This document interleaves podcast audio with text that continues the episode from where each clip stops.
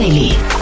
Interview. Herzlich willkommen zu Startup Insider Daily. Mein Name ist Jan Thomas und heute geht es hier mal wieder um das Thema Mobilität. Und zwar vor dem Hintergrund des 49-Euro-Tickets sollten alle von euch mal genau hinhören, die den Begriff Mobilitätsbudget kennen oder kennenlernen möchten, denn da tut sich gerade relativ viel.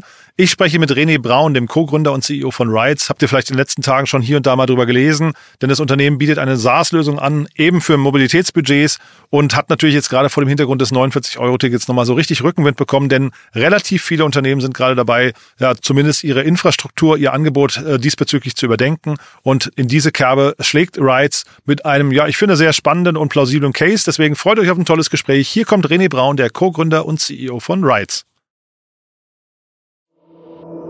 Startup Insider Daily. Interview. Sehr schön, ja, ich freue mich. René Braun ist hier, Co-Founder und CEO von Rides. Hallo René. Hi Jan, freut mich, dich kennenzulernen. Ja, freue mich auch, dass wir sprechen. Und äh, ja, ihr seid in aller Munde, ne? Ähm, die Presse schreibt hoch und runter über euch. Ihr habt ganz guten Rückenwind gerade. Ja, genau, richtig. Ähm, ja, wir sind als äh, vor, vor jetzt knapp zwei Jahren als Plattform für die gesamte Mitarbeitermobilität rausgegangen und äh, wir befinden uns natürlich in der Phase, in der das äh, bekannte 49 Euro Deutschland-Ticket ähm, das klassische Jobticket sub, äh, substituiert. Und dementsprechend, äh, klar, wir haben viel zu tun. Mhm. Da sind wir jetzt quasi schon mittendrin in dem, was ihr macht. Äh, vielleicht, vielleicht kannst du mal kurz erzählen, was das mit euch zu tun hat.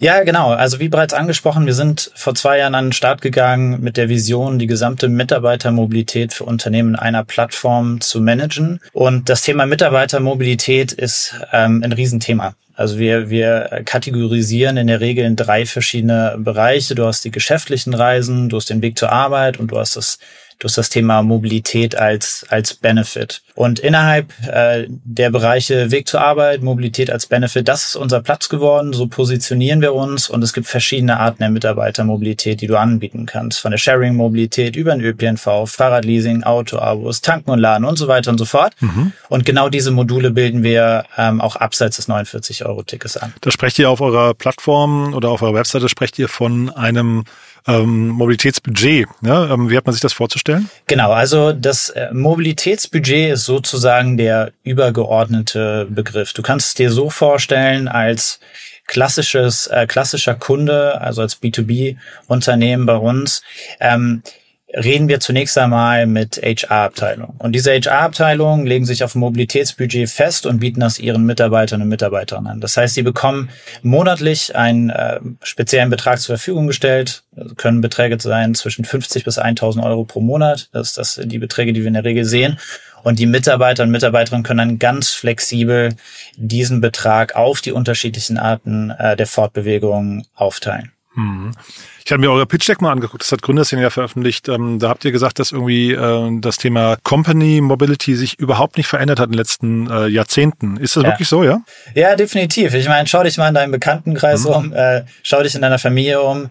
Äh, wie, wie sieht Mitarbeitermobilität eigentlich, äh, eigentlich heute aus? Ähm, der Dienstwagen prägt noch sehr, sehr stark das Thema. Das mhm. heißt also, so das klassische Bild, das man kennt, ähm, man äh, bekommt irgendwann, wenn man sich in einem gewissen Level der Hierarchie befindet, Zugriff auf den Dienstwagen. Äh, je größer die Karre, äh, desto eher kann ich dann meinem Nachbar zeigen, äh, wie viel Gehalt ich monatlich nach Hause schleppe. Und das ist so das klassische Statussymbol gewesen. Und wir versuchen natürlich mit dem Mobilitätsbudget nicht komplett das äh, Auto äh, beiseite zu schieben, aber ähm, einen starken Fokus auf Mobilität zu setzen, die auf geteilte Mobilität sitzt und äh, setzt und somit äh, ein, Auto einfach nicht mehr notwendig macht. Eure Motivation dahinter ist aber nur ein gutes Geschäftsmodell oder irgendwie der Nachhaltigkeitsaspekt? Na gut, es sind beide Dinge natürlich. Ähm, auf der, also wir als Team ähm, sind natürlich ähm, mit einer starken ähm, Nachhaltigkeitskomponente in unserer Vision an den, an den Start gegangen. Wir sind nämlich alle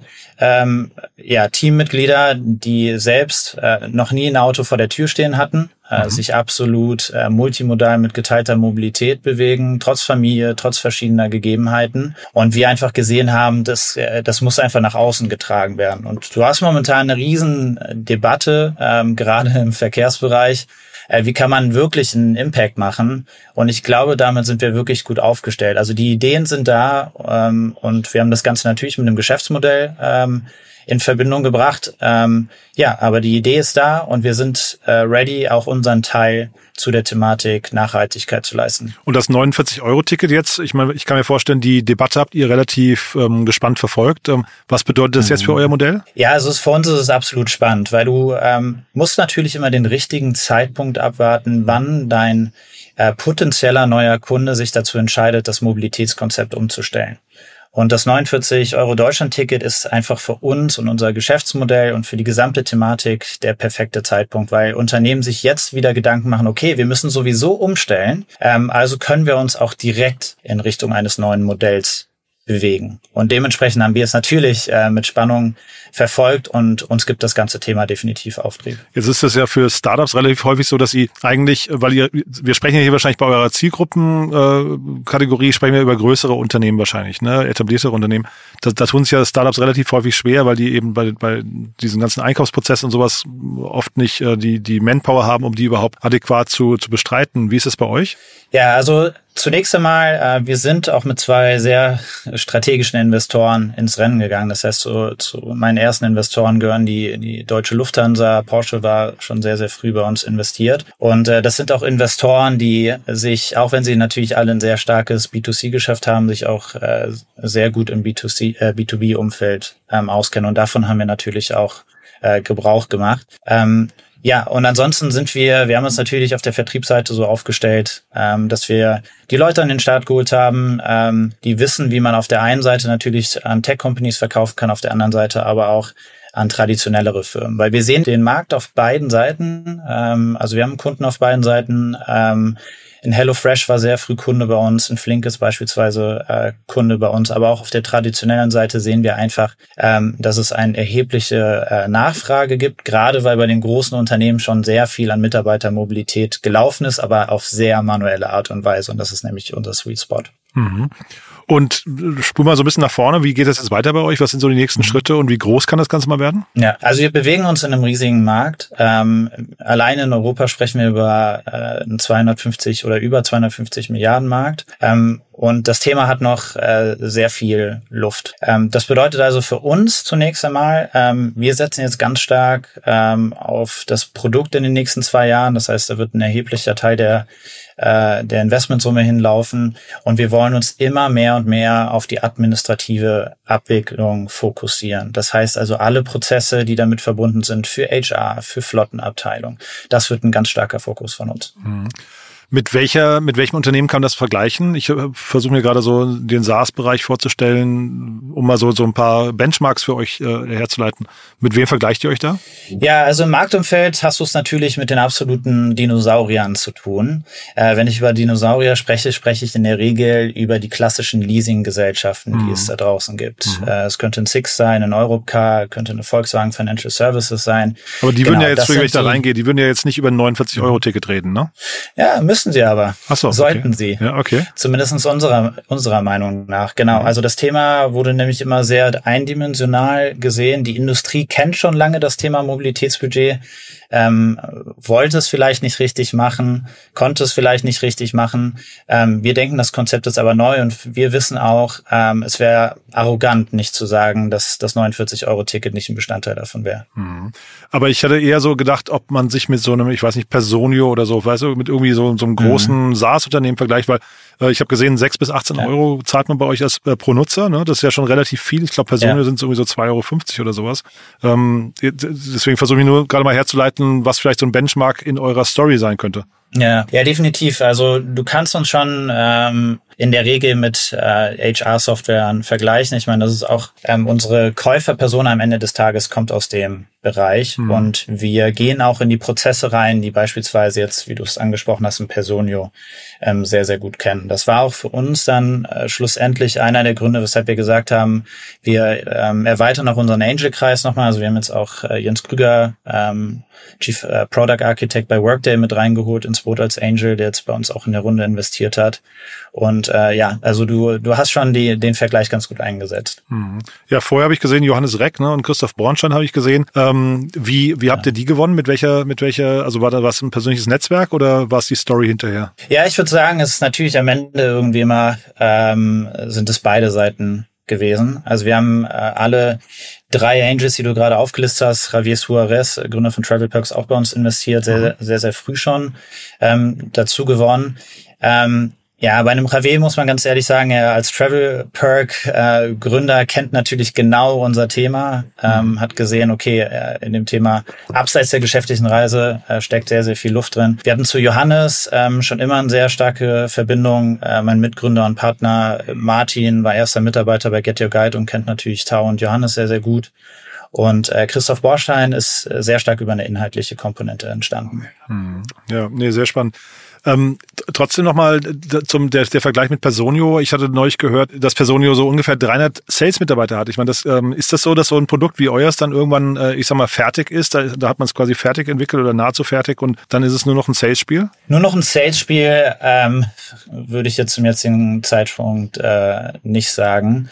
Äh, natürlich, äh, B2B-Sales äh, ist eine Eigenart für sich. Mhm. Ähm, man muss sehr viel äh, Zeit in Interaktion mit den äh, mit den Kunden ähm, investieren, ähm, aber trotzdem wird es ein wird es einen ständigen Ausbau der Plattform geben. Es gibt unzählige Prozesse, die noch digitalisiert werden können in dem Bereich. Und ähm, wir haben die Hauptprozesse bereits digitalisiert, aber wir sind noch längst nicht fertig.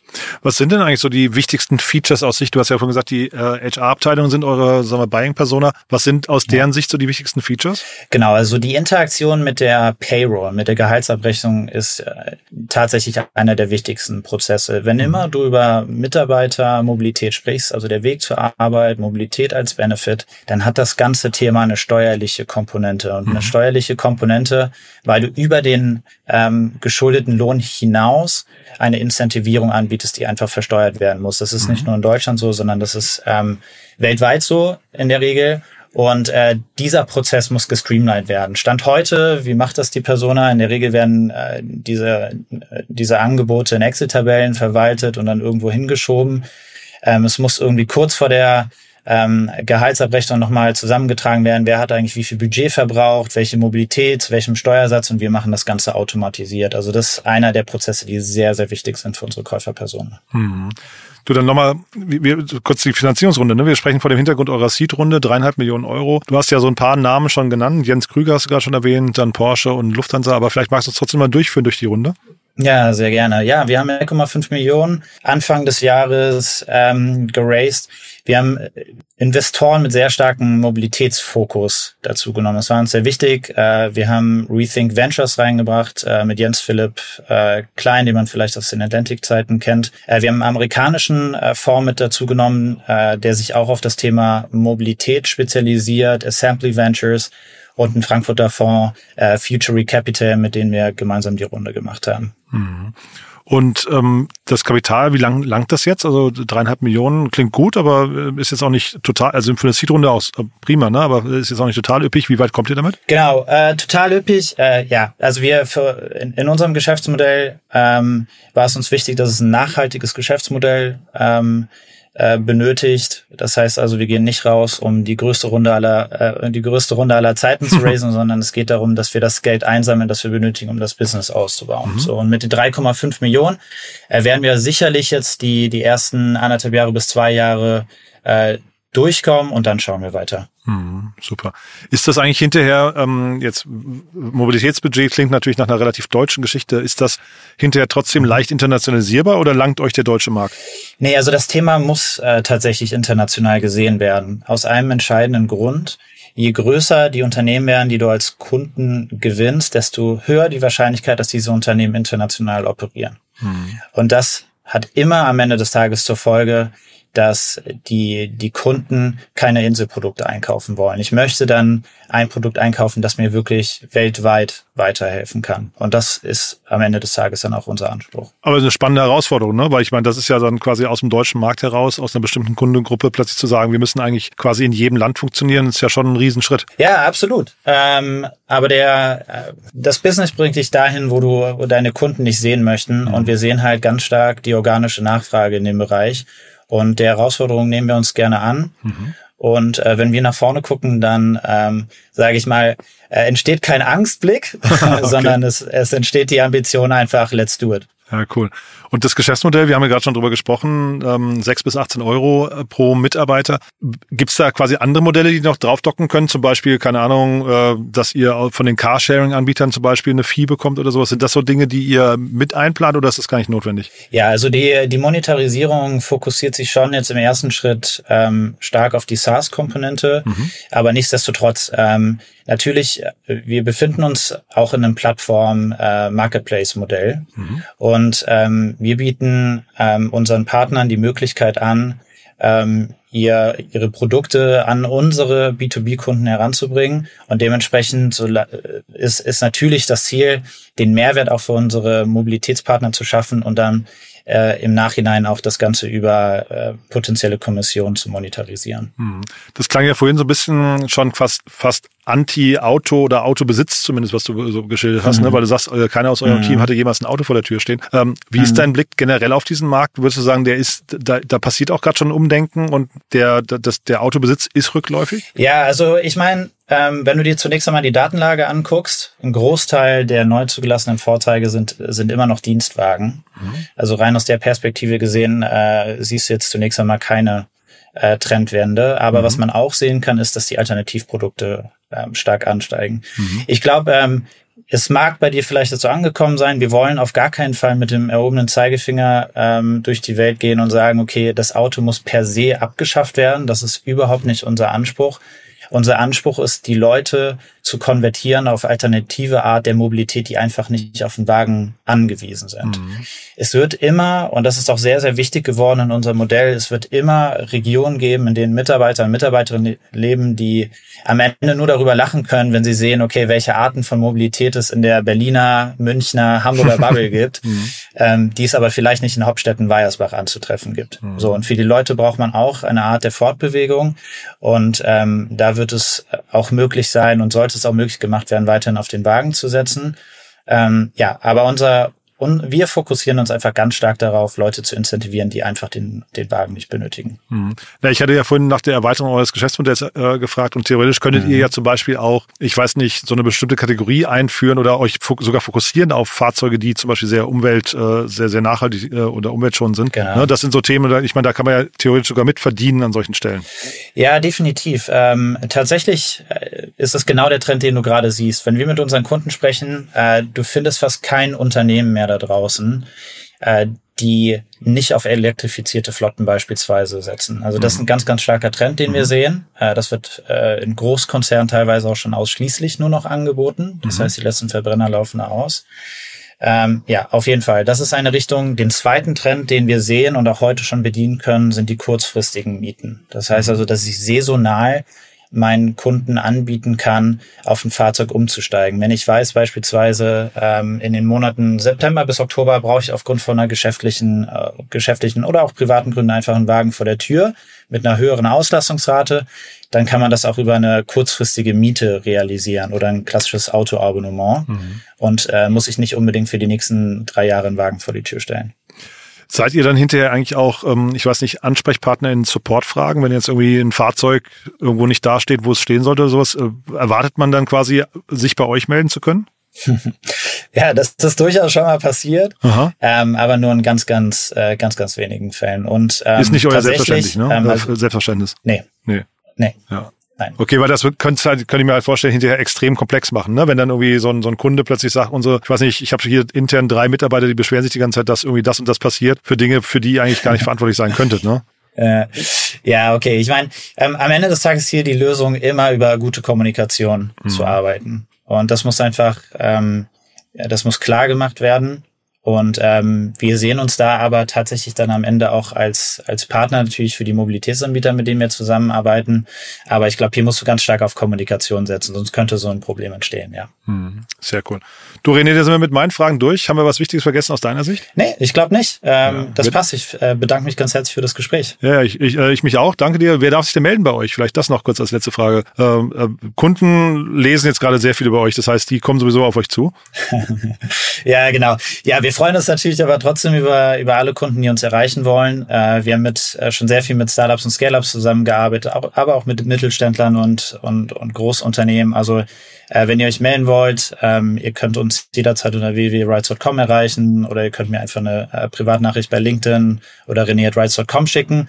Und ansonsten sind wir für alle Diskussionen offen äh, mit Mobilitätsanbietern oder auch Städten, die ähm, vielleicht äh, ein paar Ideen brauchen, wie man das nachhaltige äh, Verkehrskonzept innerhalb der Städte prägen kann in der Zukunft. Sehr cool. Du, lieben Dank, dass du da warst. Dann weiterhin viel Erfolg und ja, wir bleiben in Kontakt, ne? Perfekt, danke dir, Jan. Bis dann. Bis dann. Ciao. Startup Insider Daily, der tägliche Nachrichtenpodcast der deutschen Startup-Szene. Ja, das war René Braun, Co-Gründer und CEO von Rides. Wir verlinken natürlich alles in den Show Notes. Zum einen den äh, LinkedIn-Account von René, aber auch die Webseite des Unternehmens. Oder ihr schaut einfach mal bei uns auf der Plattform vorbei, www.startupinsider.de. Ihr wisst ja, wir versuchen dort so nach und nach ein Verzeichnis aller Startups in Deutschland aufzubauen und äh, ja, ich bin relativ sicher, dass Rides entweder schon dort vertreten ist mit einem Profil oder in Kürze dort angelegt wird. So oder so lohnt es sich, www.startupinsider.de mal anzuschauen. Und wenn ihr möchtet und ihn noch nicht kennen solltet, dann gerne mal unseren täglichen Newsletter abonnieren. Ihr wisst ja vielleicht, der wird wirklich sehr, sehr gerne gelesen. Ich würde sagen, die halbe Startup-Szene in Deutschland liest ihn schon. Die andere Hälfte ist dabei, ihn zu entdecken. So zum Beispiel möglicherweise ihr. Ihr findet den Newsletter, wenn ihr im Burger-Menü oben rechts auf Newsletter klickt und dort dann den täglichen Newsletter auswählt oder aber auch die anderen Newsletter, die euch vielleicht auch noch gefallen. Ja, das war's von meiner Seite. Danke fürs Zuhören, danke fürs Weiterempfehlen. Wenn ihr jemanden kennt, der sich vielleicht mit Rights mal auseinandersetzen sollte, wie gesagt, Links in den Show Notes oder bei uns auf der Plattform. Und äh, ja, euch ansonsten einen wunderschönen Tag, hoffentlich bis nachher oder ansonsten bis morgen. Ciao, ciao.